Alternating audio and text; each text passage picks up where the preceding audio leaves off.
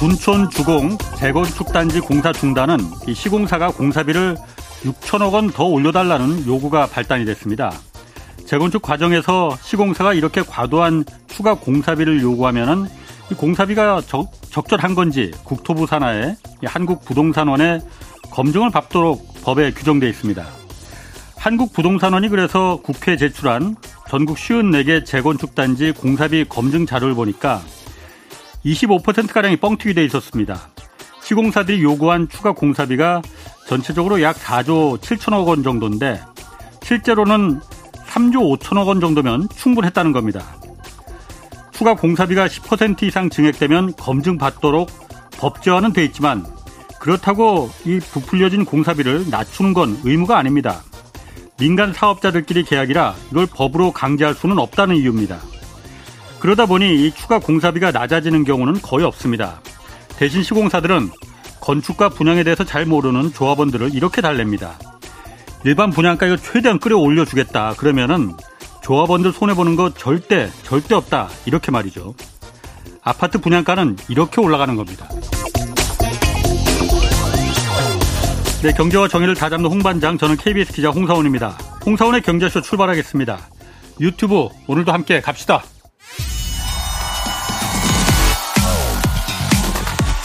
대한민국 경제 오디션 메가 경제스타 K 여러분 경제가 어려워서 힘드시죠? 그래서 준비했습니다.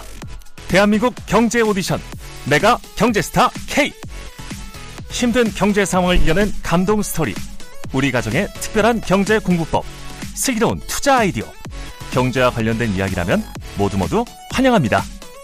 총 상금 6천만 원을 준비했습니다. 여러분의 많은 참여 기다립니다.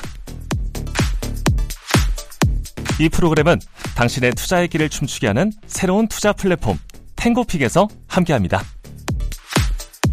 네, 들으신 대로 총 상금 6천만 원이 걸린 대한민국 경제 오디션 내가 경제스타 K 12월 9일까지 사연 받고 있습니다.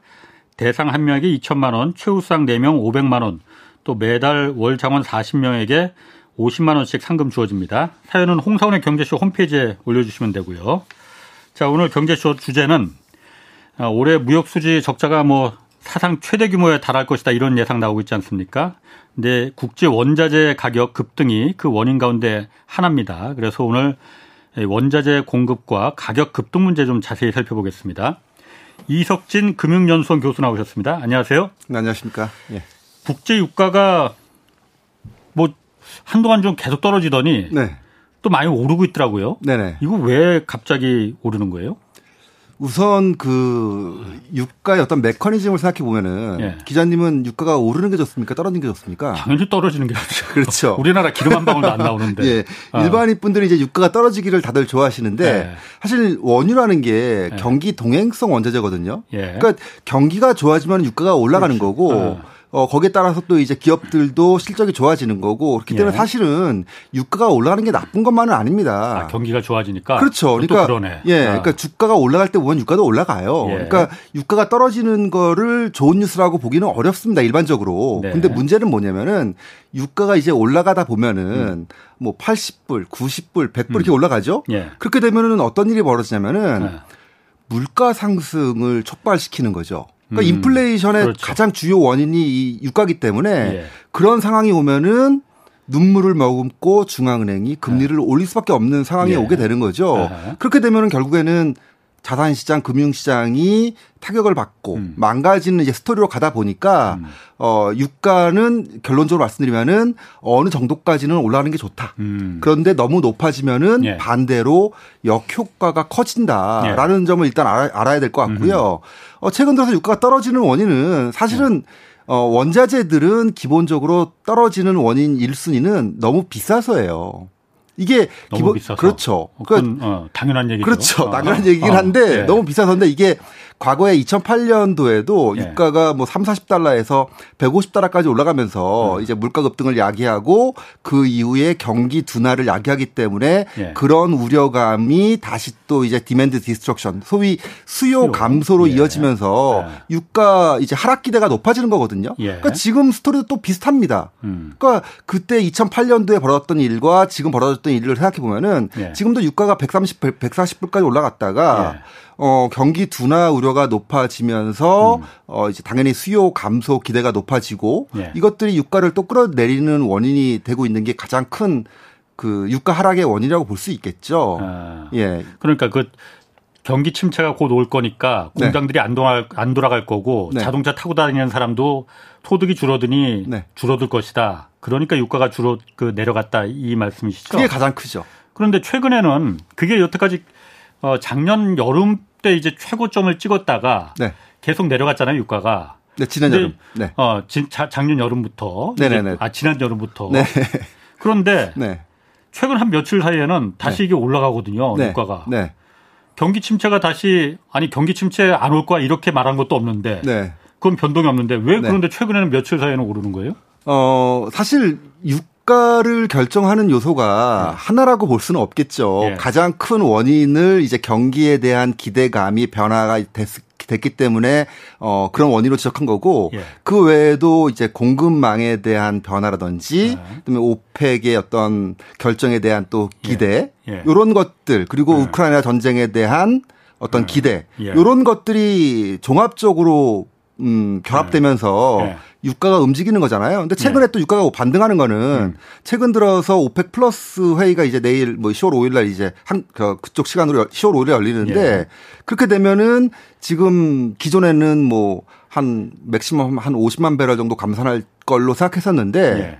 지금 나오는 얘기 봤을 때는 100만 배럴까지도 감산할 수 있다. 그러면 이게 아. 오펙의 아. 어떻게 보면은 생산량에서 대략적으로 한 거의 한 3% 4%이 정도 되거든요. 예, 그러니까 그, 감산량이. 그, 그렇죠. 그 정도이기 때문에 그러면은 음, 시장에 어느 정도 또 충격을 음. 줄수 있는 거고 공급이 감소한다면은 당연히 유가는 올라갈 수 있다라고 또 기다리는 게 있기 음. 때문에 그런 점들이 지금 유가를 다시 좀 끌어올리는 면들이 있겠죠. 아, 다음 달 열릴 이제 오페크 회의에서 분명히 석유 생산을 감산할 것이다. 이번 달. 그, 아, 이번 달에. 네, 네.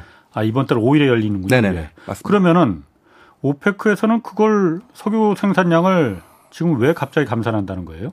음, 뭐 그것도 사실 석유값이 내려가서 그런 건가? 그렇죠. 근데 이제 그것도 여러 가지 원인이 있겠지만 네. 기본적으로 이제 헤게모니 싸움이지 않습니까? 네. 그러니까 이제 비싸게 조금 팔거나 예. 싸게 많이 팔거나 둘 중에 하나라면은 예. 비싸게 조금 파는 게 낫겠죠. 그러니까 음. 그 생산량을 늘려서 싸게 파는 것보다는 예. 생산량을 줄여서 많이 판 아, 비싸게 판다면은 예. 중동 입장에서는 예. 이익일 예. 것이고요. 예. 그리고 사우디 같은 경우는 원유를 팔아서 예. 그 돈으로 학교도 짓고 병원도 짓고 모든 재정을 써야 되는 거거든요. 예. 그렇게 봤을 때 소위 우리가 말하는 재정 break even 그 price가 어, 대략적으로 사우디 기준으로는 70달러에서 한 80달러 정도로 추정하고 있습니다. 아, 재정 균형을 맞추는 그 그렇죠. 유가가. 예. 그런데 지금 WTI 기준으로 유가가 지금 80달러까지 그렇죠. 지금 내려오고 있는 상황이잖아요. 예, 예. 그러면은 이걸 방어를 해야겠다. 예. 라는 생각이 커질 것이고요. 예. 또 한편으로는 러시아 역시 전쟁 비용을 또 충당을 해야 되겠죠. 예. 그런다면은 당연히 유가는 좀 높을수록 예. 전쟁 비용 충당에 또 도움이 되겠죠. 아. 그러니까 사우디와 러시아라는 이 오펙 플러스의 두 맹주 음.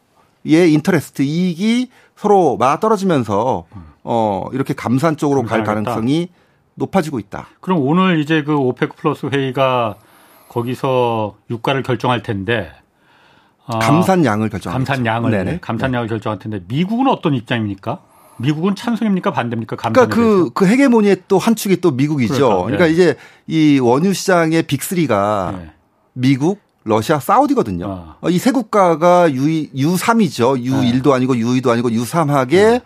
그 원유 생산량이 천 배럴, 천만 배럴이 넘는 세 국가예요. 네. 그러다 보니까 이 시장을 어떻게든 간에 지배하고 싶은 네. 그런 욕망과 욕구가 되게 크죠. 그러다 보니까 서로 간에 어, 매일 싸웠다가 하회했다가 하면서 네. 서로 편 먹고 하는 거죠. 네. 그러니까 미국 입장에서는 지금 당연히 유가가 좀 떨어져야지 이 어떻게 보면은 인플레이션 리스크를 줄일 수가 있고 어, soft landing으로 갈 수 있고 11월 달에 어떤 선거에서도 좀 더 유리한 위치를 선점할 수 있고 음. 이런 여러 가지를 고려해 봤을 때는 미국 입장에서는 어, 감산이 이루어지는 게 결코 달가울 리가 없을 음. 것이고요. 예. 또 한편으로는 사우디하고 러시아가 또 한편이 돼가지고 예. 저렇게 또 지지고 볶고 한다는 자체가 예. 미국 입장에서는 이 헤게모니 주도권에서 아, 또 불편한 거죠. 예, 예. 그러니까 당연히 어떤 식으로든 간에 좀 예. 개입을 하고 해방을 놓고 싶어하는 측면이 있죠. 그럼 이번 그 오페크 플러스 회의에서 사우디와 러시아는 생각이 비슷하고 네. 미국은 다르고 그렇죠. 그러면은 미국의 그 다른 생각이 먹혀 네. 들어갈 가능성이 있습니까 없습니까? 아, 현재로서는 별로 없다고 봐야죠. 별로 없어요. 예. 사우디가 이제 말 안 들어요. 그러니까 그 어, 그렇죠. 지금 사실 지난 봄에도 네. 미국의 바이든 그렇지. 대통령이 네. 직접 사우디에 가가지고 네. 그 빈살만 왕세자를 만났었잖아요. 무시당했지. 그렇죠. 어느 정도 좀 무시당한 측면이 있고 네. 그만큼 사우디는 아 요때가 이제 우리가 좀 예. 경쟁력을 키울 절호의 기회다라고 예. 하면서 어, 뭐 중국 위안화로 결제할 수 있다라는 음. 이런 루머까지 퍼뜨리기도 하고 그렇죠. 이 결제 통화 되게 중요한 문제거든요. 예. 근데 뭐 중국 위안화 받고 원유 준다? 이건 미국이 절대 용인할 수 없는 이 킹스턴 킹스턴 체제의 어떻게 보면 핵심이거든요. 그런 측면에서 사우디가 자꾸 이제 미국을 좀 건드리고 있고 예. 어 러시아야 원래 그랬고 예. 하다 보니까 미국 입장에서는 사실 미국은 과거에는 지난 셰일 혁명 이후에 예. 어 이 에너지 패권을 상당 부분 뺏어 왔어요. 예. 반대로 예. 이 중동의 입장에서는 그게 되게 곤혹스러운. 상황이었었고요. 예, 예. 그러니까 이걸 반전시킬 수 있는 또 한 번의 이제 기회가 온 셈이죠. 사우디 입장에서는 그렇죠. 예, 음. 예, 유가가 좀 더 이렇게 높게 높은 수준에서 유지된다면은 네. 당연히 이제 오일머니 페트로 네. 달러의 시대가 또 오는 거고 예. 어느 정도 과거의 영광을 또 한번 펼쳐보려고 하는. 제가 뭐 그 얘기가 나왔으니까 사실 네. 미국의 가장 큰 핵심 이익은 달러잖아요. 다른 거 아무것도 없잖아요. 네. 달러 패권만 건드리지 않으면은 네. 사실 뭐 다른 거는 어지간하면 넘어갔잖아요. 그렇죠. 뭐 사실 달러 패권을 건드리면은 죽는 군사력도 네네. 군사력도 당연히 들어갔습니다. 쳐들어 쳐들어갔어요. 그렇죠. 근데 사우디 입장에서는 네. 그 괜찮다고 생각하는 건가요? 저는 그런 생각을 어. 하면 항상 느끼는 게요. 예. 이게 이게 원유의 힘이구나라는 생각을 하는 게 네. 사우디란 나라의 어떤 여러 가지 어떤 문화라든지 네. 이런 정치 상황을 보면은 네. 북한하고 큰 차이가 없습니다. 북한이나 어. 사우디나 둘 다왕 어. 왕정 완전히 네. 그 절대 왕정 국가의 비견될 수 있는 국가들이고요. 어, 상식적으로는 생각할 수 없는 국가. 그렇죠. 체제죠. 그리고 여성에 대한 네. 어떤 음, 이런 어떤 사회적인 관점 예. 이런 것들 되게 좀 낮은 편이고요. 예. 남성 남성 위주로 돌아가는 사회이기도 예. 하고요. 예. 전체로 보면은 사우디랑 북한이랑 되게 예. 유사한 측면이 많아요. 어, 그런데 예. 그렇죠. 근데 왜 북한은 이불이고 예. 악이고 예. 사우디는 왜 친구일까? 예. 하나밖에 있으니까 하나밖에 없어요. 어. 이유는 석유. 그렇죠. 미국이 어. 그 1920, 30년대부터 사우디에 진출해 가지고 그때 예. 이제 SoCal을 가지고 이제 그 지금 엑슨모빌의 전신인 뭐 스탠다드 오일의 또 그 안에서 또 예. 이제 뭐뭐 뭐 캘리포니아 뭐 오일 어쩌고 하는 아. 그런 기업들이 있습니다. 예. 그런 기업들이 그 사우디에 진출한 이후부터 지금 아람코가 되기까지 미국이 사우디에서 온전히 원유를 뽑아갔거든요. 음. 그러니까 정말 좋은 친구죠. 음. 에너지 문제를 해결해 줄 수 있는. 그걸 통해서 또 달러를 퍼뜨렸고. 그렇죠. 기축통화를 그렇죠. 만들었고. 미국과 사우디의 협, 약 아까 말씀드렸던 예. 킹스턴 체제 예. 협약을 위해 통해서 무조건 원자재를 살리면 달러가 필요하다. 예. 그러니까 이건 뭐 어떤 나라든 간에 음. 뭐 이유를 불문하고 달러가 있어야 되는 거예요. 달러 예. 없으면 아무것도 못 사는 겁니다. 그렇죠. 네. 그러면은 아니 그러니까 제가 궁금한 거는 아까 물어본 거는 사우디는 그럼 이라크가 어떻게 됐다는 걸 다 봤고 네. 베네수엘라가 어떻게 됐다는 걸 받고 다 봤잖아요. 네네. 사우디는 그러면은 그런 걱정 안 할까? 그럼 위안화 우리 이제 달러로도 물론 달러를 안 받겠다는 건 아니에요. 네. 달러도 받지만 위안화도 받겠다. 네. 이거는 미국 입장에서는 절대 허용할 수 없는 그 그렇죠. 마지막 보루 네. 아닌가요? 네. 그걸 갖다 그러면은 사우디는 겁나지 않나? 간만 보는 거죠. 간만 본다. 그렇죠. 그러니까 어떻게 보면 이제 줄타기를 줄타기. 하는 거죠. 네. 그러니까 뭐 미국하고 어떻게 보면 등 돌리거나 네. 적이 될 생각은 없습니다. 음. 다만 어, 얻어낼 수 있는 걸 최대한 얻어내겠다라는 예. 그런 전략이겠죠. 음, 그러니까 뭐, 예, 지금 뭐 안보 우산을 받는 대신에 에너지 패권을 준 거기, 에너지에 대한 어떤 공급을 해줬던 거기 때문에 예. 이런 어떤 그 둘이 주고받을 수 있는 게 명확하지 않습니까? 예. 그런 상황에서 내가 주는 것보다 받는 걸 더 많이 받겠다라는 아, 게 아하. 당연한 어떻게 보면은 술리겠죠. 음, 예. 그래서 지난번에 바이든 대통령이 갔을 때도 그렇게 한번 호기롭게 무시하는 어, 그런 그것도 일종의 다 전략이고. 아, 그럼요. 이게 정치고 외교 아니겠습니까? 그러니까 뭐 요새 하도 외교가 시끄럽긴 합니다만. 아, 예. 예. 아주 외교로 봤을 때는 외교가 제일 중요한데. 그럼 그럼요. 어. 네. 자, 그러면은 석유는 그렇다 치고 지금 천연가스, 석탄 뭐 석유가 석유하고 천연가스가 부족하다 보니까 뭐 네. 석탄값까지도 들썩들썩 한다고 하고 네. 천연가스 부족하다는 건 지금 다 인지하고 있어요. 네. 천연가스나 석탄값도 지금 계속 올라가는 중이에요. 네. 계속 올라가요? 석탄 이게 참 어. 아이러니한 게 네. 어, 에너지 대전환이다 해가지고 그렇지. 탈탄소 하자는 어. 거잖아요. 뭐 아리백도 하고 뭐 그렇죠. 모든 국가, 예, 모든 국가들이 탈산 탈탄소 정책으로 어. 이제 다 들어선 거고 어, 지구를 살리자고. 예, 모든 주요 국가들이 동의한 거고 예. 이러면서 어, 화석연료 시대는 갔고 석탄이야말로 퇴출 예. 2순위가 돼야 된다라고 하고 있지만 예. 이게 사실 어떻게 보면은 법은 멀고 주먹은 가까운 거지 않습니까? 예. 어, 음, 대체 에너지라든지 이런 것들은 비싸고 예. 석탄은 싸고 예. 에너지를 생산하는 건 똑같고 예. 그러면 이 석탄을 버릴 수가 없는 거죠. 음. 그러다 보니까 오히려 지난 제가 한 얼마 전에 봤는데 지난 3년 동안 제일 많이 오른 게 석탄이었어요. 석탄 가격이 예, 한 500% 정도 올랐습니다. 어. 그만큼 이게 아이러니죠. 이게 네. ESG의 함정일 수도 있는데요. 예. 1970년대에 미국에서 ESG, 사이, 소위 이제 social responsibility, 사회적 책임 기업들에 네. 투자하자라고 하면서 그 광고를 금지시킨 대표적인 기업이 담배 회사예요. 필립 모리스라고. 어. 그 담, 그니까 필립 모리스 이제 담배 회사인데 광고해야지 네. 이게 잘 팔릴 건데 네. 광고 중단시켰으니까 이제 필립 모리스 이제 주가 떨어지겠다. 이렇게 생각했거든요. 음. 그 뒤로 30년 동안 봤더니 미국 주식 중에서 제일 많이 오른 게 필립 모리스였다는 겁니다. 이게 어떻게 보면은 되게 아이러니한 건데요. 이게 예. ESG의 어떻게 보면은 수혜자가 예. 또 그런 음. 음, 탄소의 주범이 예. 탄소 이 석탄이라는 예. 거죠. 그래서 어 언젠가 석탄이 사라질 뭐 안 쓰는 일이 생길지 모르겠지만 그건 정말 먼 미래 일인 거고 예. 현재로서는 에너지가 음. 부족하고 생산을 해야 되는 상황에서는 대안이 없잖아요. 아니 그러면 그 얘기가 나왔으니까 네. 석탄 가격이 올라간 거는 네. 어, 다른 대안 천연가스나 석유가 공급망에 좀 차질이 생겼기 때문에 그런 거잖아요. 그렇죠. 그리고 그게 물론 전쟁 전에도 오르기 시작했긴 했지만은 네. 전쟁이 촉발시킨 거잖아요. 러시아하고 우크라이나 전쟁이요. 네네. 그것 때문에 100달러로 훌쩍 넘어가고 막 그랬잖아요. 네. 석유, 천연가스도 그러니까 뭐 끊느니 많이 해갖고 일단 석유값은 올 여름 지난 여름부터 시작해서 좀 떨어진 게 네. 전쟁이 끝나지도 않았는데 그건 왜 석유값은 떨어진 거죠? 그러면? 어, 아까 말씀드린 어. 경기 부분이 있는 건데 부분. 그럼 그럼에도 불구하고 예. 과거에 사실 이렇게 버블이 한번 터지면 예. 유가 같은 경우도 150불까지 갔다고 했지 않습니까? 예. 그 뒤로 순식간에 무너지면서 예. 다시 30불, 20불까지 떨어졌어요. 그렇지. 그렇지. 근데 예. 지금은 130, 40불에서 8, 90불까지 떨어진 거거든요. 얼마 안 떨어졌고. 그렇죠. 그러니까 이거는 네. 기본적으로 실수요가 기본적으로 존재한다라는 거고 예. 인플레이션이라는 게 사실 뭐 기자님도 아시겠지만 한 번에 우리가 고통스러워지는 그런 상황이 아니라 네. 마치 개구리가 이렇게 미지근한 물에 있으면은 어. 천천히 고통 없이 죽는다고 하잖아요. 예, 예. 우리가 갑자기 인플레이션이 왔다 그래 가지고 뭐 먹, 먹던 거 안 먹거나 여행 가던 거 안 가거나 뭐 그런 거 쇼핑하던 하던 거 안 하거나 이런 건 아닙니다. 어느 정도 6개월 1년 지나고 나서부터 네. 서서히 아 이제는 줄여야겠네. 예. 뭐 대출 금리 올랐으니까 이제는 줄여야겠네 하면서 가는 거잖아요. 예. 그러니까 지금 유가도 인플레이션이 발생한 이후의 흐름은 예. 과거와 달리 급락이 아니라는 겁니다. 예. 어느 정도 떨어지긴 하지만 예. 좀 점진적인 하락일 가능성이 음. 하나 있고 음. 두 번째는 이 지지선이 예. 생각보다 높을 가능성이 있다는 거죠. 지지선이 그럼 예를 들어서 석유 가격도 만약 러시아 우크라이나 전쟁이 진작에 끝났으면은 네. 지금 80달러 선이 아니고 훨씬 더 아래로 떨어졌을 가능성도 있겠네요. 그런다고 해도 제가 볼 때는 네.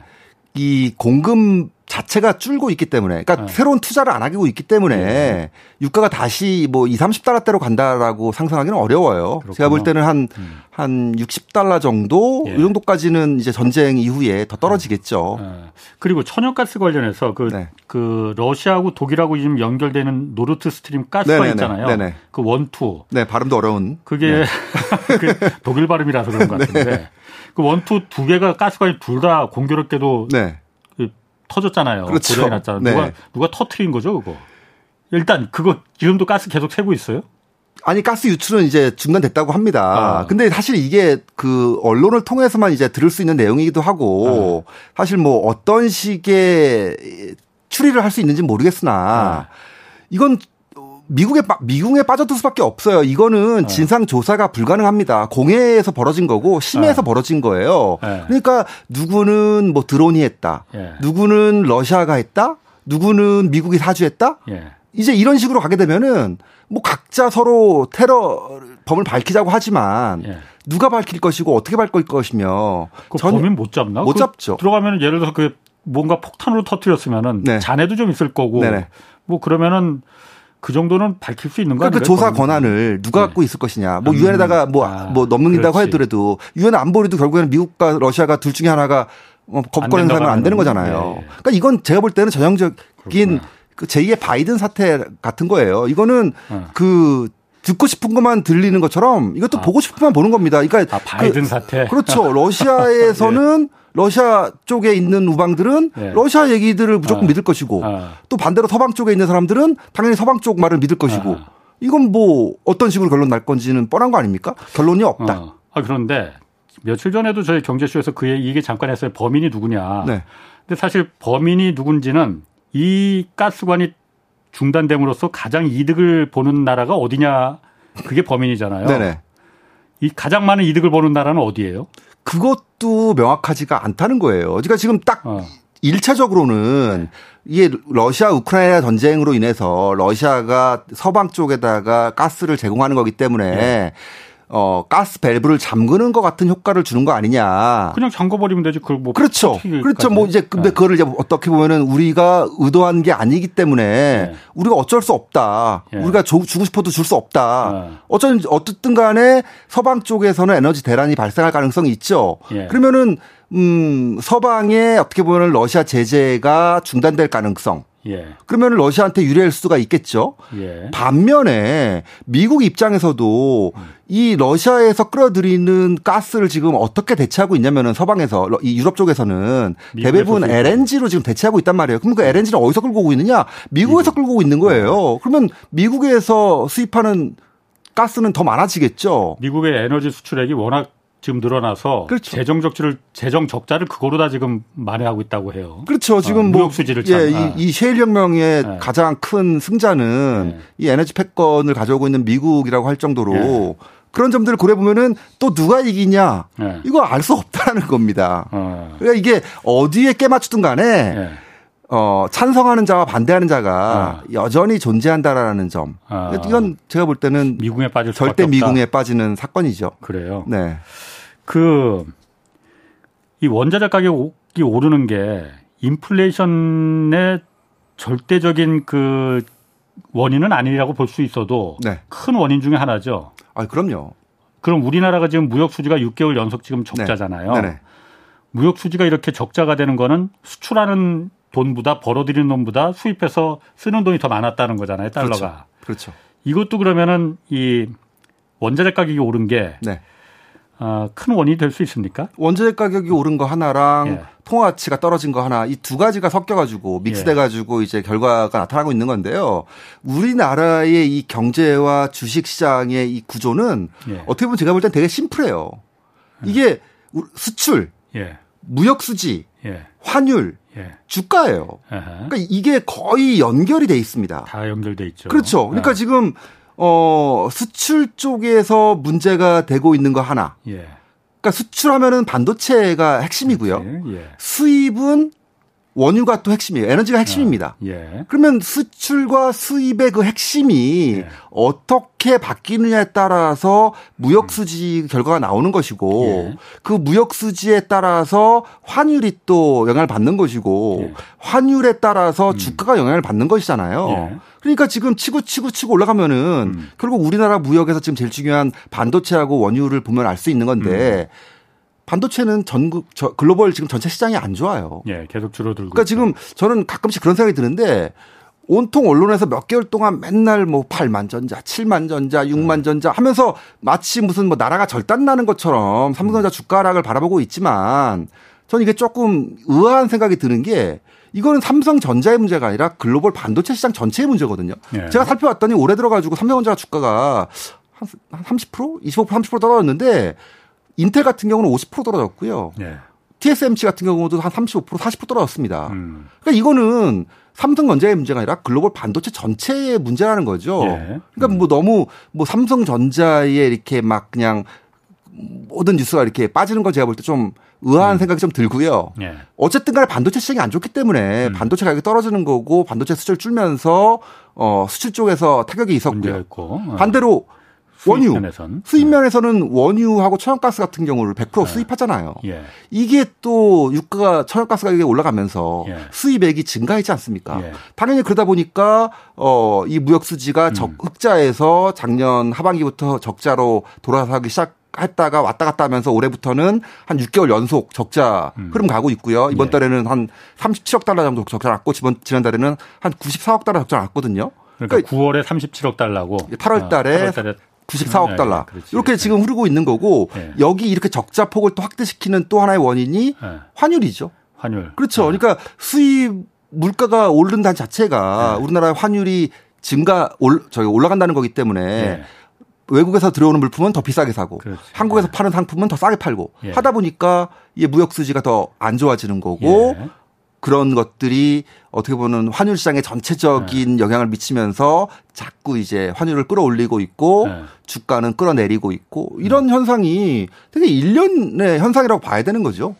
그러면 지금 원유도 그렇고 각종 원자재 가격도 그렇고 어 이게 내려갈 가능성이 그렇게 지금 보이지는 않는 거잖아요. 음, 그렇죠. 뭐 떨어지긴 하겠지만 어. 아주 큰 폭으로 떨어지지는 않을 것 같습니다. 그럼 이 부분이 환율도 지금 사실 환율 때문에 걱정하는 분들이 많은데 네. 원자재 가격이 좀 떨어져야만이 환율도 좀 진정될 수 있는 그 모멘텀이 좀 동기가 될 수가 있겠네요. 그러면은 그렇죠. 지금 지금 제가 단순하게 말씀드렸지만 음. 어 반도체가 좋아지거나 예. 뭐 유가가 떨어지거나 음. 음. 둘 중에 하나죠. 음. 무역 수지가 좋아지려면 수출이 엄청 잘 되거나 그렇죠. 아. 근데 반도체는 이제 경기 동행성 이 산업이기 때문에 예. 이렇게 한번 IT 쪽에 문제가 한번 발생하고 나면은 뭐 내년까지는 음. 그다지 이렇게 크게 반등 타이밍을 잡기는 어려울 거라고 볼수 예. 있거든요. 예. 그러면은 지금 단기적으로는 유가가 안정되고 떨어지는 게 일단은 환율 안정에도 가장 중요한 부분일 수밖에 없어요. 아. 네. 무역 수지는 그렇다 치고 얼마 전에 추경호 부총리 그 한덕수 총리가 그 얘기했던가 네. 그 무역 수지는 좀 그 지금 여섯 달 연속 좀 적자지만 어, 전체적인 경상수지 그러니까 서비스나 용역 같은 것까지 다 포함해서 그렇죠. 우리가 그렇죠. 나라끼리 사고 파는 그렇죠. 그걸 경상수지라고 하잖아요. 그렇죠. 경상수지는 아직까지는 우리가 흑자잖아요. 네네. 그렇기 때문에 뭐 어, 그게 경상수지가 중요한데 그게 흑자니까는 뭐 네. 그렇게 걱정할 거 없다. 많이 걱정하지 않아도 된다. 뭐 이 얘기했거든요. 경상수지는 그럼 어, 적자가 날 가능성은 그건 없는 적자로 돌아설 가능성은 없는 건가요? 그러면? 글쎄요. 이게 그러니까 경상수지가 이제 무역수지를 포함한 더 큰 부분이잖아요. 예. 거기에 이제 지금 말씀하셨던 이런 서비스나 서비스 수지, 네. 그다음에 이전 수지, 그다음에 이제 자본 수지 음. 뭐 이런 것들이 들어가 있단 말이에요. 예. 근데 어, 서비스 수지는 보통 이제 운송이나 여행 같은 경우들이고요. 예. 이전 수지는 뭐 원조, 음. 뭐 이런 것들이거든요. 그러니까 예. 크게 중요한 부분들은 아니에요. 음. 중요한 부분은 결국에는 그 본원 소득 수지, 자본 수지거든요. 음. 이건 뭐냐면은 결국에는 자본이 들어왔냐 나갔냐라는 거잖아요. 예. 그러니까 우리나라가 자본 수지가 좋았기 때문에 무역 수지가 음. 적자임에도 불구하고 경상 수지가 흑자였다라는 얘기입니다. 예. 예. 그 얘기는 자본 수지, 즉 해외에서 받는 배당금이나 이자가 많았다는 거거든요. 음. 그러니까 우리가 해외로 투자한 주식의 배당금. 예. 투자한 채권의 이자 아. 이게 꽤 많았다는 거죠. 예. 실제로 제가 보니까 어 우리나라에서 해외 투자한 그 자산이 금융자산이 대략적으로 한 3천조 원? 이 정도까지 증가, 증가했다고 하니까 예. 거기서 발생하는 배당금하고 이자가 꽤 되고 어, 있는 거죠. 어. 그러니까 지금 뭐 총리가 얘기하는 거는 실제로 달러가 나간 것보다 들어온 게 많지 않느냐. 어. 예. 그러니까 어 환율이 큰 문제가 발생할 리는 없다라는 거잖아요. 음. 근데 여기서 중요하게 봐야 되는 건 한 두 가지인데 예. 그렇다고 해도 국가 경쟁력은 무역 수지라는 거죠. 상품을 얼마나 잘 만들어서 팔았느냐. 그렇죠. 그렇죠. 그러니까 아. 무역 수지가 차지하는 비중이 경상 수지에서 제일 크지 않습니까? 예. 그러니까 무역 수지가 계속 악화되는 상황이 온다면은 예. 언제까지 경상 수지가 플러스로 갈 수 있을지 음. 모른다라는 거 하나. 예. 또 하나는 이런 해외에서 이자나 배당을 통해서 발생한 이런 소득들이 음. 원화로 교환될 것이냐. 다시 또 해외 재투자 될 것이 아니냐. 아. 그러니까 지금 계속 해외 투자 금액은 늘어나고 있잖아요. 그러니까 원화 가치가 떨어지니까 네. 다시 해외에서 번 돈을 네. 국내로 안 들여올 거다. 그렇죠. 달러로 받았지만 일본이 다시 과거 그랬듯이 달러로 재투자할 가능성이 아. 있는 거니까. 달러가 워낙 강세니까. 그렇죠. 그렇게 보면은 또 이 경상수지가 플러스라고 해가지고 네. 이게 과연 어, 안심해도 되는 것이냐라는 아. 이런 지적들이 생기는 거죠. 이런 아. 것들이 투자자들의 우려를 불식시키지 못하면서 예. 계속 고화, 고환율이 음. 발생하고 있다고 봐야겠죠. 아니 과거 일본도 네. 일본이 그야뭐 그 경제에서 뭐 넘사벽일 때 네. 해외 채권이 엄청나, 굉장히 많았잖아요. 엄청나게. 지금도 뭐 가장 큰 그렇죠. 채권 순채권국이긴 하지만은 근데 외국에서 투자한 네. 부동산이든 채권이든 주식이든 이런 소득이 그 자, 자본에 대한 소득을 네.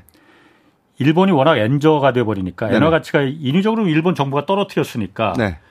일본으로 안 들여온 거잖아요. 네네. 들어오면은 그렇죠. 100만 원짜리가 500 50만 원이 되니까 그렇죠. 굳이 모터로 바보가 아닌 이상 왜 갖고 들어오겠어. 네네. 그냥 해외에서 그냥 그걸 다시 재투자하고 네. 해외에 남겨두는 게더 그렇죠. 이득이라고 생각할 거잖아요. 그렇죠.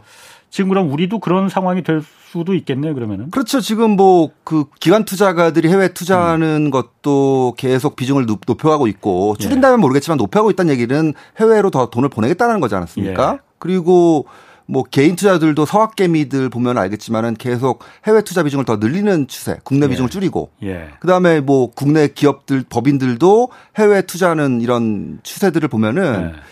이게 음 일본처럼 예. 해외 자산을 더 확대하는 음.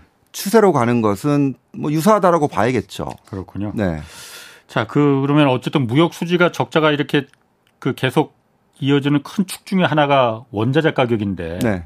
아까 석, 석유나 뭐 천연가스는 받고 네. 원자재 하면 뭐 다른 것도 많잖아요. 뭐 그뭐 뭐 구리, 뭐 니켈, 뭐 주석 뭐 이런 뭐 그런 것도 있고 금, 금은도 있고 금은도 뭐, 있고 예. 일단 구리가 원래 한때 구리 가격이 굉장히 올랐거든요. 네네. 코로나 끝날 때쯤에서 네. 사실 그때는 경기가 이제 막 살아날 거다 해가 보복 소비다 뭐다 해갖고서는 그렇죠. 경기가 막 살아날 거다 해서 네. 그때 구리가 뭐 가장 그 선행 지표로 그렇죠. 네. 경기의 선행 지표라고 한다면서 그래서 구리 가격이 엄청 올랐는데 네. 엄청 오르자마자 또 다시 엄청 또 내려가더라고요. 네네. 구리 가격은 요즘 좀 어떻습니까? 그러니까 구리가 이제 닥터 카퍼라는 네. 애칭이 있잖아요. 네. 그러니까 글로벌 경기의 바로미터다. 카퍼가 영어로 구리고 그렇죠. 구리 박사. 그렇죠. 어. 예, 예. 그래서 그 박사님이 참 그 런 그런 얘기를 쓰는데 네. 그러니까 그 얘기는 이 글로벌 경제 동향을 가장 잘 보여주는 대표적인 산업금속이기 때문에 그런 얘기를 쓰는데요. 네. 최근에는 구리와 더불어서 알루미늄도 그런 네. 역할을 하고 있어요. 왜냐하면 구리나 알루미늄이 네. 전반적으로 산업 전체에 안 들어가는 곳이 없거든요. 뭐 음. 운송업, 뭐 아니면은 뭐 철강업, 음. 뭐, 뭐 자동차업 모든 산업에 다 들어가는 네. 필수 이 산업금속이잖아요. 그래서 글로벌 경기 동행성 원자재의 아. 뭐 최고봉이다. 이런 얘기들을 합니다. 그러니까 경기가 좋아질 것 같으면 구리 가격하고 알루미늄 가격이 먼저 오른다. 그렇죠. 어. 경기가 회복되는 시기에 맞춰서 예. 구리 알루미늄 같은 금속이 예. 오르고 예. 경기가 둔화되는 시기에 음. 맞춰서 구리 알루미늄 같은 가격이 떨어진다라는 거잖아요. 아, 그래서 그러니까, 구리 박사님이라고 하는 거죠. 그렇죠. 근데 지금 뭐 너무나도 정직한 원자재예요. 사실 올해 초에 경기는 꺾이고 있었지만 구리나 알루미늄 같은 이런 산업금속 가격이 올라갔던 원인은 네. 공급망 교란 같은 외부적 요인 그리고 인플레이션에 대한 어떻게 보면 좀 그 가치 평가 음. 이런 것들 때문에 좀 더 올라갔을 뿐이지 실제로는 경기가 둔화되면은 어쩔 수 없이 떨어질 수밖에 없는 거거든요. 네. 그래서 결국에는 네. 경기가 둔화되는 속도 그리고 소위 제조업 지수가 꺾어지는 속도와 맞춰서 이 구리 가격이 고스란히 지금 떨어지고 있는 상황이에요. 음. 그러니까 지금 어 안 봐도 비디오인 게 내년까지 경기 침체가 이어질 가능성이 높아지고 있다라고 본다면 네. 이 구리 가격도 내년까지는 어느 정도 더 빠질 가능성이 높죠. 어. 아니 그런데 네. 제가 이제 제 경제 잘 모르다 보니까 네. 경제 쇼 진행하면서 많이 배우는데 네. 이 사이클이라는 게 물론 있긴 있어요 경제에도. 네. 근데 그래서 구리 가격도 이제 코로나 끝 코로나 때 워낙 경기 침체였잖아요. 네. 다들 뭐 안 사고 밖에 나갈 수가 없으니까 소비를 할 수가 없으니까. 네. 이제 코로나 거의 with 코로나 되면서 이제 이제부터 시작이야. 막 네. 폭발할 거야. 네. 경기가 막 활황할 거야. 그래서 이제 물론 인플레도 네. 생긴 거지만은 네. 이 구리 가격이 그래서 같이 올라갔잖아요. 네. 그 경기 활황기가 얼마 되지도 않았는데 뭐 눈 깜짝할 사이 이렇게 다시 또 경기 침체로 돌아서고 네. 원래 이런 겁니까? 사필 규정이죠. 어. 제가 볼 때는 그 팬데믹 이후 이후에 벌어진 일들은 예.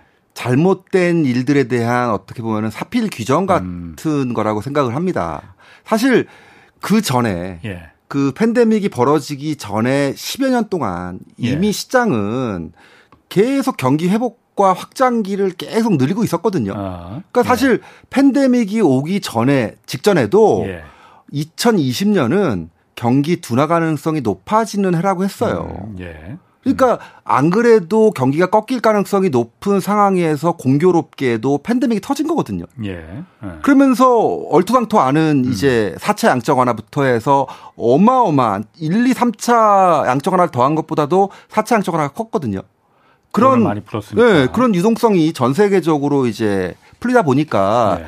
사실은 꺾였어야 될 경기가 인위적으로 되살려 놨기 음. 때문에 어 유동성의 힘으로 경기를 인위적으로 끌고 갔긴 했지만은 네. 이게 1년 정도밖에 못 간다는 거죠. 음. 이, 이, 그 이후에 2020년 팬데믹 이후에 이 1년 2년간은 음. 제가 볼 때는 온전히 사필 규정이라는 말로 음. 얘기를 할 수가 있을 음. 것 같아요. 그래서 인위적으로 끌고 간 경기 화랑이기 때문에 그 부작용은 더 클 수밖에 없는 그 음. 부작용이 음. 40년 만에 나타난 인플레이션이거든요. 예. 그러니까 인플레이션을 생각해 보면은 얼마나 이게 이런 어떤 경제 정책 입안자들이나 중앙은행 관계자들이 시장을 컨트롤할 수 있다라는 이런 믿음을 강하게 갖고 있었던 것인가. 음. 이게 컨트롤할 수 있다라는 건 어떻게 보면 좀 오만이지 않습니까? 그러니까 근데 2010년대에는 거의 컨트롤이 됐어요. 음. 하자 하고 싶은 대로 금리 올리면 뭐 아, 어떻게 되고 금리 떨어지면 어떻게 되고 그러니까 자기들이 만들어 놓은 레버대로 할 레버를 움직일수록 거기에 맞춰 가지고 시장이 움직인 거죠. 그러니까 그런 오만이 결국에는 이 팬데믹 이후에 엄청난 유동성을 쏟아붓는 그런 결과 그리고 그 결과에 따른 부작용은 인플레이션이 온 거죠. 그러니까 음. 사실 지난 10년을 돌아보면은요. 전 이런 생각을 해요 가끔씩.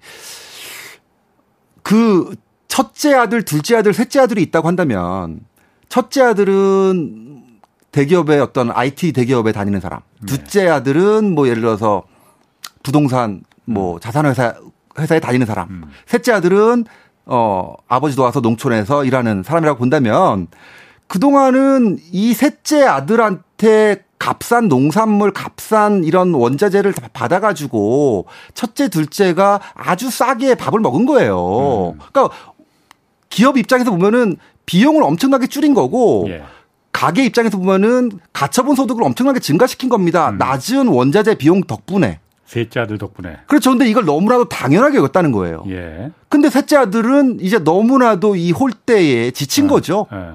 안 되겠다. 나도 이제 어. 못 하겠다. 하면서 음. 때려친 거죠. 예. 그러다 보니까 갑자기 이 셋째 아들이 주던 농산물이 어. 사라지다 보니 엄청나게 이제 비용이 증가하게 되는 거고 음. 어, 야, 이게 아닌가 배 하면서 첫째 아들, 둘째 아들이 또 이제 생각이 음. 바뀌게 되는 거고 이런 과정들이 그러니까 지난 10년을 보면은 원재 가격은 계속 바닥. 그런데 주가하고 부동산은 계속 올라갔죠. 예. 근데 작년 말 올해 초부터서는 반대로 원재가 올라가면서 그렇죠. 부동산과 주가가 네. 무너지고 있는 거죠. 이거는 원자재의 반란 또는 중앙은행의 어떻게 보면 컨트롤에 대한 네. 과신 음. 이런 것들이 시장에 어떻게 보면 깨뜨렸다. 그렇죠. 뭐 그런 개념으로 그 부분에 대해서는 일각에서는 그런 그 지금 말씀하신 셋째 아들이 네. 셋째 아들이 쉽게 말하면은 중국이잖아요. 예, 예. 세계로 보면은 네. 첫째 아들, 둘째 아들이 미국하고 유럽 잘 사는 이제 서방 국가들이 네네.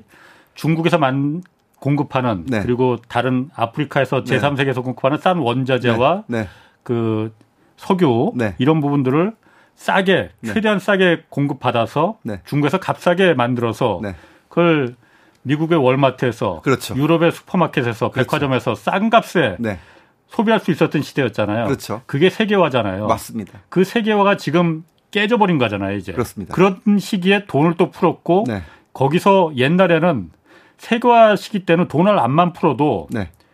물가가 안 올랐잖아요. 그렇죠. 왜냐하면 어디선가 분명히 싼 원자재와 싼 석유로 네. 싼 상품 물건을 만들어 줄 수 있는 나라가 분명히 있었는데 그렇죠. 지금은 그게 없어진 거잖아요. 그럼요. 이게 지금 뭐 같이 지금 말씀하는 비유는 약간 다르긴 합니다만. 아, 셋째 아들 아주 좋았어요. 그렇죠. 예. 아, 예. 약간 비유는 다르긴 합니다만. 네. 그러니까 지난 뭐 2, 30년 동안 저물가가 유지했던 원인들이 가장 큰 게 지금 우리 기자님 말씀하셨던 이 글로벌화. 예. 그리고 어떤 기술 발전에 따른 생산성 증가. 예. 그리고 어 셰일 혁명에 따른 저유가. 예. 그리고 그다음에 이제 고용 쪽에서 보면은 계약직과 파견직의 증가로 인한 임금 하락 뭐 이런 예. 것들이거든요. 예. 근데 이게 지금 과연 앞으로 가능할 것인가라고 예. 보면은 지금 기자님 말씀하셨듯이 글로벌화 이거 중국이나 아니면 다른 이런 신흥국가들이 이렇게 반란을 일으키고 있는 상황에서 예. 도대체 저 임금으로 가능할 것인가에 대한 부분이 깨지고 있고요. 세계화는 이미 무덤 속으로 들어갔고. 그렇죠. 어. 그다음에 이제 기술로 인한 생, 생산성 증가인데 사실 지난 10년 동안 보면은 어, 뭐 애플, 구글, 아마존, 뭐 테슬라 이후에 이들을 위협하는 기술 기업들이 등장하고 있지 못합니다. 예. 그러니까 생산성 증가가 어느 정도는 좀 둔화될 수밖에 없는 그런 부분들이 음. 있고요. 예. 유가 이제 저유가 시대는 거의 끝났다라고 봐야 될것 음. 같고요. 예. 마지막으로는 임금. 음. 임금이 지금 제일 큰 문제죠, 사실은. 음. 예. 지금 엊그저께도 미국 캘리포니아에서 이 패스트푸드 최저임금을 15달러에서 22달러로 올린다는 얘기 나왔거든요. 음. 그럼 22달러면 우리나라 돈으로 지금 3만 1천 원 정도 되거든요. 시간당. 예. 그러면 시간당 3만 1천 원. 그러면은 뭐 어, 미국 가야 하네. 저 그러면 그그 네. 그 위에 단계에 있는 그또 네. 사람들은 네. 또 임금을 안 올려달라고 하겠습니까? 이거 네. 올리죠. 저는 네. 인플레이션의 가장 큰 문제는 인플레이션 잡는 방법은 다 안다. 예. 근데 아무도 거기에 참여하려고 하지 않는다는 거잖아요. 왜? 네. 뭐 사실 인플레이션 잡는 거는 물가를 안정시키는 거고 물가 안정을 시키려면은 뭐 최저임금을 높이지 말아야 된다. 뭐뭐 음. 뭐 서비스 임금을 높이지 말아야 된다. 뭐 이런 거잖아요. 예. 근데 최저임금 최저임금을 높이지 말아야 된다. 음. 최저임금을 받는 사람들 입장에서는 받아들일 수 없고요. 그 다음에 뭐 다른 서비스 임금을 높, 높, 낮춰야 된다? 그 서비스 업 음. 입장의 사람들의 입장에서는 절대로 받아들일 수 없는 거죠. 예. 당위성은 알지만 그게 나는 아니라는 겁니다. 음. 그리고 그런 와중으로 가다 보면은 사실상 물가 상승의 압력이 없는 쪽조차도 다 올려버리죠. 사실 지금 골프장 쪽 보면은 골프장 뭐 가격을 올릴 이유는 별로 없었거든요. 예. 근데 제일 많이 올렸어요. 음. 아까 나오다 본 뉴스 보니까 뭐 제주도의 무슨 골프장은 주말 그린피가 45만 원이다. 뭐 이런 얘기 나오고 있다는 얘기죠. 음. 이건 뭐 다른 도다 올리니까 묻어서 같이 올리자. 그렇죠. 어. 그런데 아까 임금 얘기도 잠깐 하셨지만은 사실 세계화가 붕괴된 무덤 속으로 들어간 이유도 어, 이유 중에 큰 중에 하나가 아까 말씀하신 대로 중국이 이제 더 이상은 우리가 싼 노동력을 제공해서 그 네. 부가가 중국의 부가가치를 서방 세계로 전가시키는 그런 바보짓은 안 하겠다라고 이 중국이 깨달았던 분도 있고 또 한 가지는 어, 특히 미국의 중산층들이 그걸 깨달았다는 거거든요. 왜냐하면은 세계화가 되면서 자본의 이득은 정말 상상할 수 없을 정도로 몇 배가 커졌습니다. 그렇지만 그에 따라서 거기서 일하는 미국 중산층 노동자들의 소득이 같이 좀 증가를 해줬어야 되는데 그런 증가가 안 됐거든요. 물론 월마트에서 살수 있는 그 옷가지나 신발이나 상품의 가격은 굉장히 싸졌습니다. 그걸로 불만을 잠재울 수 있었던 거죠. 그렇죠. 그걸 잠재울 수 있었지만 실제로 지갑에 들어가 있는 돈은 소득은 거의 정체했거든요. 네. 이게 바로 왕서방은 따로 있었구나. 네. 왕서 자본가들이 대부분의 이득을 이 세계화를 통해서 얻어가는 동안에 미국의 중산층들이 철저하게 붕괴가 됐구나라는 걸 깨달으면서 네. 그게 세계화가 더 이상 유지가 돼서는 안 된다라고 미국의 중산층들이 그걸 깨달았기 시작했거든요. 그렇죠. 그렇기 때문에 아까 말씀하신 대로 물론 미국의 맥도날드가 지금 그 22달러 올라가는 거 과도할 수 있지만은 어, 임금을 정체시켜서 인플레를 막아야 된다 그 부분에 대해서는 네. 이제는 사람들이 더 이상 그걸 용인하지는 않을 그렇죠. 것 같아요. 예, 지금 그래서 제가 말씀드린 게 이런 어떻게 보면은 뭘 해서 물가를 음. 잡아야 된다라는 얘기는 할 수 있지만 아무도 그게 나일 거라고는 동의하지 음. 않는다는 아. 얘기를 말씀드린 거고요. 예. 어, 지금 아주 좋은 말씀 하셨는데 미국 같은 경우 결국에는 사실 이 글로벌화의 판을 깨는 게 주범이 미국이잖아요. 예. 지금 어떻게 보면은 소위 우리가 경제 학사에서 배우는 리카르도의 이 그 상대성 음. 어, 뭐 우, 상대성 우위 원칙을 보면은 예. 잘 사는 나라와 못 사는 나라 둘 다 어, 자기들이 겨, 상대적인 경쟁력이 높은 거에 집중을 하면은 음. 서로에게 다 이득이 된다라는 음. 소위 고전 학파의 어떻게 보면 어, 우리가 같이 윈윈할 수 있다라는 그런 것들이거든요. 예. 근데 지금 보면은 미국이 하는 행동들을 보면은 우리나라에서 생산해라. 음. 어, 그냥 중국이나 한국이나 이런 데서 생산을 했으면은 서로 간에 더 효율성이 있었을 건데 음. 이렇게 하다 보니까 오히려 우리나라 중산층이 못 사게 되네? 뭐 이런 식의 지금 말씀이 된 거죠. 예. 그러면서 공장 우리나라도 끌고 와. 음. 이런 식으로 되면서 어 소위 이제 미국 우선주의가 예. 주도하다 보니까 이 글로벌화가 깨진다는 측면 음. 그리고 미국의 가장 큰 문제 중에 하나는 그 어떻게 보면 CEO에 엄청나게 몰아주는 그러면서 빈부격차가 더 심해지는 음. 문제 이런 것들이 사실 미국도 안쪽에서 골마가는 부분들이 분명히 있는 것 같아요. 맞습니다. 네. 자 그리고 원자재 얘기하다가 지금 여기까지 흘렀으니까 금 있잖아요. 금. 예, 예, 예. 아니 금은 원래 주식이 내려가면 금 가격이 올라가고 금이 안전자산이니까. 네네. 어. 근데 금 가격은 왜 이렇게 떨어지는 거예요, 요즘? 주식도 이렇게 떨어지는데? 금값이 떨어지는 원인을 생각해 보면은 예. 이게 좀 궤변이라고 생각하실지 모르겠지만 예. 어떻게 보면 되게 당연한 걸 수도 있습니다. 예. 어, 과거의 이제 스토리를 살펴보면요. 예. 대부분 주식시장이 망가질 때, 예. 약세장으로 빠질 때, 예. 금 가격은 오르거나 최소한 보합 정도는 지켰어요.